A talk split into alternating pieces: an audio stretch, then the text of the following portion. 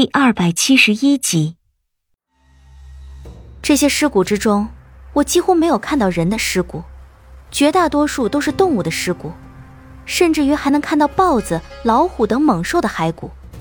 想来这里是荒山野岭，固然风景很好，但是人迹罕至，食人树生长在这里，可抓不到那么多人给它卧肥。这世上怎么会有这样的树呢？我捂住自己的嘴巴，赶紧退回去。一路上不停的干呕着，似乎那股腥味已经弥漫了整个山谷。千图也有点忍受不了似的，轻轻揉了揉鼻子，问我那边出了什么事。我将我刚刚看到的对他说了一遍，他只是轻轻的哦了一声，样子并没有多少吃惊。他已经意识到这棵树的下面会是什么场景了，脸上的表情比我镇定很多。千图看样子休息的差不多了，就去找他丢在一旁的玄清棍，同时问我：“你怕吗？那些尸骨？”我愣了一下，将捂着自己鼻子的手拿开，有点儿，觉得这样子说有点不妥，就改口道：“啊，倒也不是很怕，只是那么多的尸骨，有点接受不了。”千图找到了他的棒子，走到我的面前，轻声道。你不去看他们就没事了，有些事当做视而不见会好一点。说完，看向前方的塌方之处，目光变得有些忧愁起来。路都给堵住了，看来我们要绕过去。为什么不从那里过去？他转过头来，饶有兴趣的看着我。怎么，你不怕了？我愣了一下，顿时觉得很尴尬和不好意思。个话还没说完，我就被千图提了下来。他将我放在自己的肩膀上，我个头小，坐在他的肩上倒还感觉不到挤。就他这样大的个子扛一个我，就和扛一头小狗没多大区别。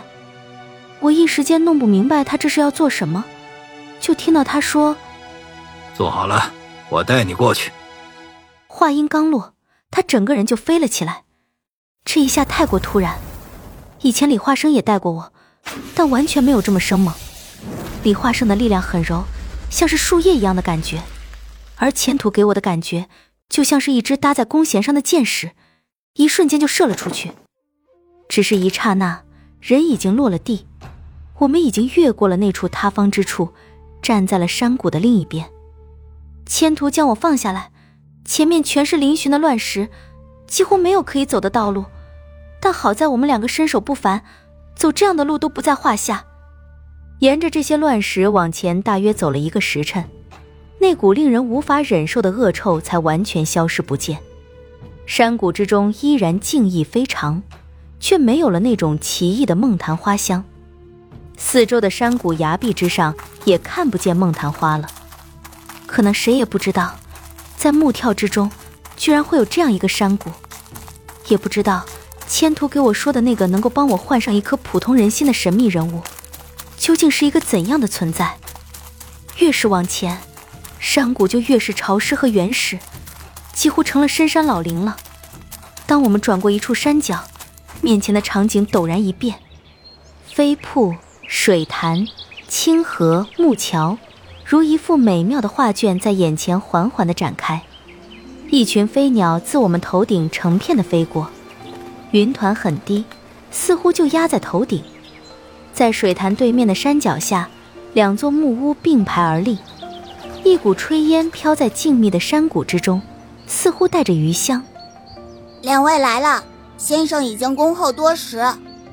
一个稚嫩的声音忽然在身边响起，我和千图皆是一愣，完全不知这声音究竟从何而来。转眼一看。却发现一个身着麻衣的小孩，不知何时已经恭敬地站在我们身侧，低着头，弓着身子，一派恭敬之色。我心头一震，就连千图的脸上也是震惊之色。当今天下，居然还有人能够无声无息地出现在千图的身旁，而他却没有一丝一毫的察觉，而且这个人还是一个小孩。先生此时正在那边垂钓。两位可能还需等候片刻，若不嫌弃，两位可随小厮先去那闲庭煮茶稍等，小厮为两位带路。我和千图都还在震惊之中，没有回过神来。身侧的小童已经走到了我们前头，看样子是要为我们带路。我看了千图一眼，发现他的目光落在前头的童子身上，脸色似乎有些阴沉，不知道在思量些什么。千图，我轻声的叫了他一下，他将目光移到我的身上。握紧了手里的棒子，脸上挂满了惊惧和沉闷，朝我走过来一步，对我轻声道：“是个高手，当心点儿说完就走在了我的前面，随着那个带路的小童向山涧的方向走了过去。我们脚下的这条路是一条泥巴路，路又窄又滑，山里水气很重，两边皆是齐腰深的杂草。听了千图的话。我心里也打起了十二分的精神，慢慢的跟了上去。小路环绕在水潭边，有一方飞瀑从对面的山顶倾泻下来，落在水潭里。飞瀑不大，水量也不多，因此水声很小，隔得远了听得不大清楚。在水潭里离飞瀑远一些的地方，有一些清河，还未开出花蕊，零零散散有几个花骨朵。我走快两步。赶上前面的千图，轻声的问他：“哎，这个小孩所说的先生是谁啊？”千图微微摇头，却也不说话。良久之后，才对我说出三个字：“死不依。”啊，死不依，是他的名字吗？他继续摇头，接着又沉默了半晌，才道：“我不清楚，大周王朝执掌天下。”探寻到很多秘密，前两天我将这些秘密翻了个遍，才知道在这个地方有这么一个人。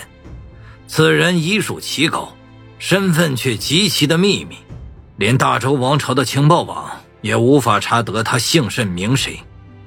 千图默了默，脚步微微停了一下，压低声音对我道：“不过倒也查到了他另一个称谓——东海上人。”东海上人，我在嘴里轻声的念叨了几遍，这个称谓有几分耳熟。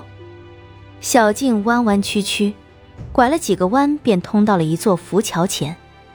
浮桥一直延伸到水潭中心，尽头处有一处矮亭，其中放了一方矮桌，桌上摆了一些茶具和一个青铜的香炉，一旁的火炉上烧着热水，正冒着徐徐雾气。